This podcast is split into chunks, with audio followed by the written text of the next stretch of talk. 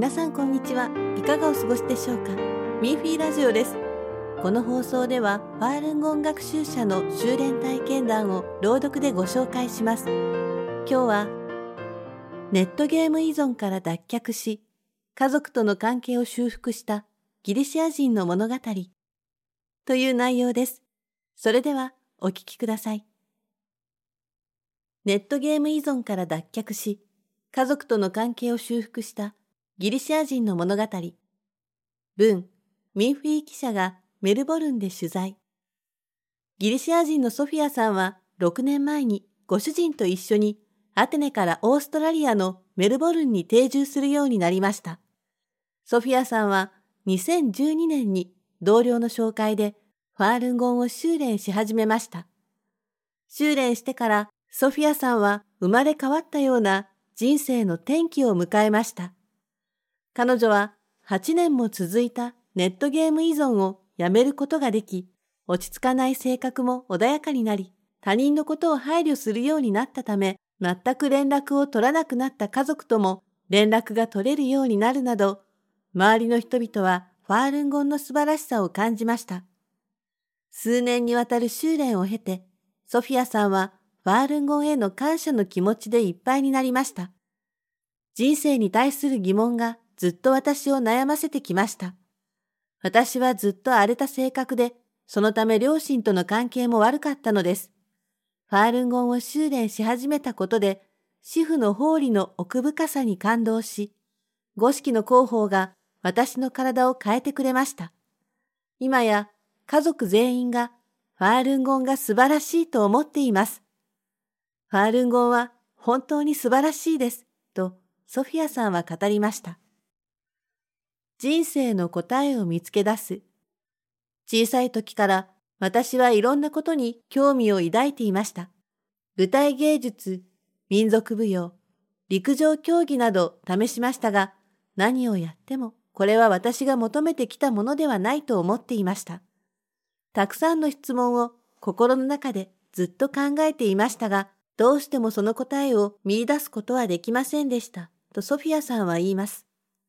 しかし、疑問はファールンゴンを修練し始めることで全て解けました。ある西洋人のファールンゴン学習者がソフィアさんに英語版のジャンファールの無料ダウンロード先を教えてくれました。この本を読んで最初の1ページ目からすでに感動が始まりました。内容は実に自分が求めてきたものです。主婦の写真を初めて見たにもかかわらず、かつて主婦とお会いしたことがあると私は確信を持ちました。いつ、どのようなところで主婦とお会いしたかはわかりませんが、確信があります。とても不思議な感じですね、とソフィアさんは言いました。また、ソフィアさんは、連行し始めた最初の数日間だけでも体がロケットのように高いところまで飛躍し、長年の問題が解けました。私は毎日できるだけジャンファールを読むようにしました。読むにつれ、心の奥底から温かいものが浮かび上がってきて、必ず残りの人生をすべて真、善、人の要求に従って生きていきたいと思いました、と話しました。8年にわたるネットゲーム依存症からの脱却。修練を始めてからソフィアさんの健康状態が良くなりました。性格も穏やかになり、家族が最も驚いたのは、8年も続いたネットゲーム依存が突然なくなったことです。これまでに何度も何度もネットゲームをやめようと思いましたが、自制心が弱いせいか、一度も抜け出すことができませんでした。私は2004年にテレビゲームを始めました。それがきっかけで依存するようになり、私の生活は完全に変わりました。私はすべてのスポーツやその他のことをやめてしまいました。ネットゲームを続けるお金がなく、さらに主人とオーストラリアで新しい生活をしなければならないことに直面していなかったら、まだ家でネットゲームをやっていたと思います。そう語るソフィアさんは続けて主人とオーストラリアに来てからファールンゴンを修練し始めましたが、ゲームをやりたいという考えがずっとつきまとっていました。2013年初め、私は再びゲームを始めました。しかし、今回は昔のようにやりたい欲求が強烈でなくなり、少しずつですが、これらのネットゲームはとても変だと感じるようになりました。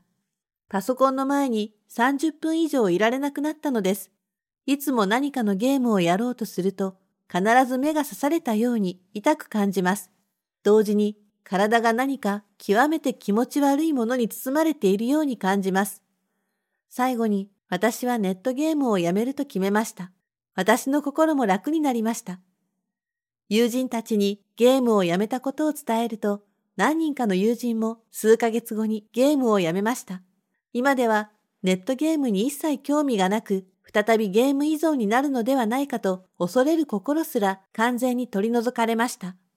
昔のゲーム仲間も新しい生活が始まり、友人たちとの関係がさらに良くなりました。では、ここでちょっと一息入れましょう。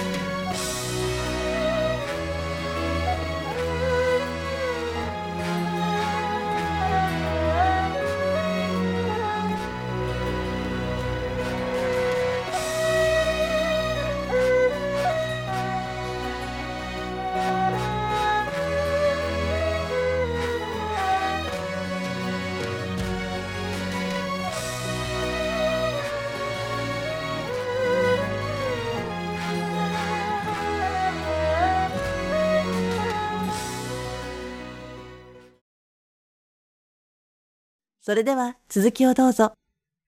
ギリシャの家族の変化。ソフィアさんにとって最も喜ばしいのは、ギリシャにいる家族がファールンゴンの支持者になったことです。長い間、家族との関係がとても悪かったのです。この状況を改善することは無理だとずっと思っていました。オーストラリアに来る前は、母親と一緒に家族でお店を経営していました。私は日常の管理を担当していましたが、私は毎日早く起きられないので、お店には行きたい時だけ行き、数時間働くだけでとても責任感がありませんでした。加えて、母に対する敬意が一切なく、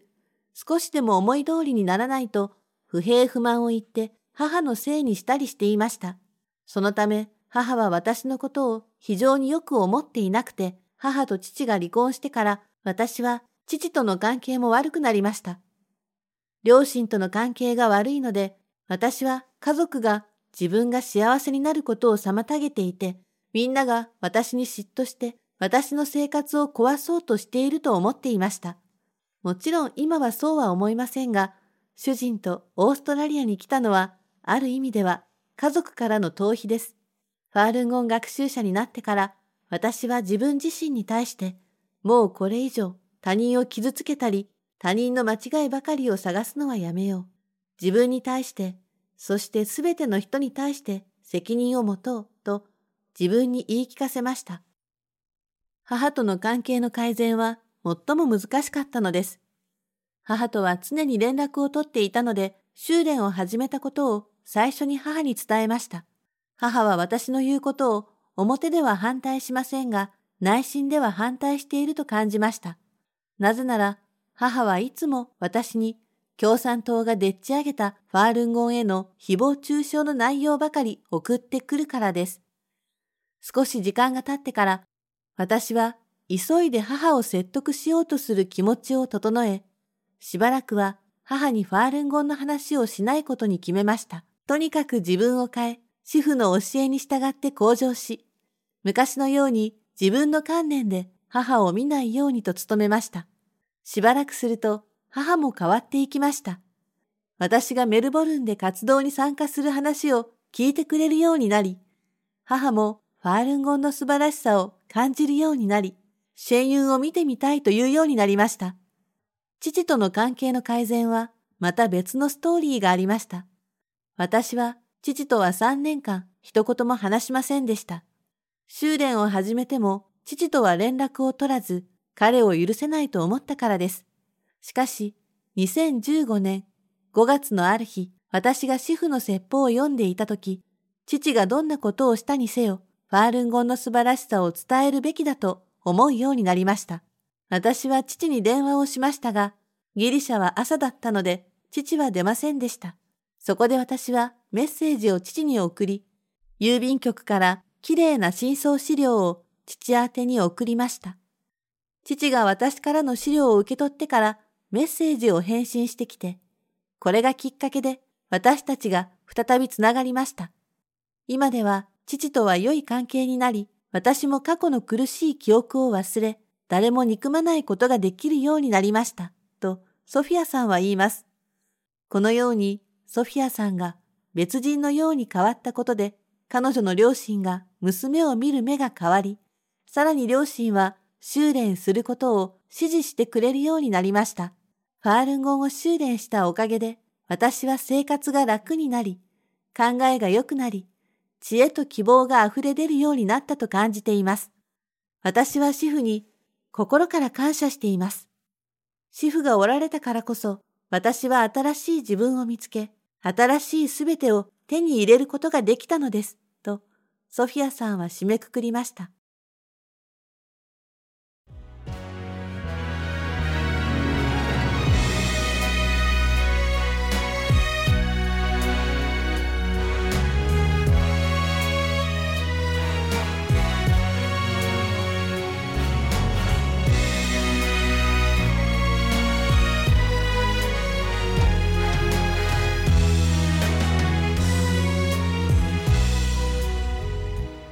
皆さんいかがでしたか？他にも文章を読んでみたい方はミンフィーネットのウェブサイト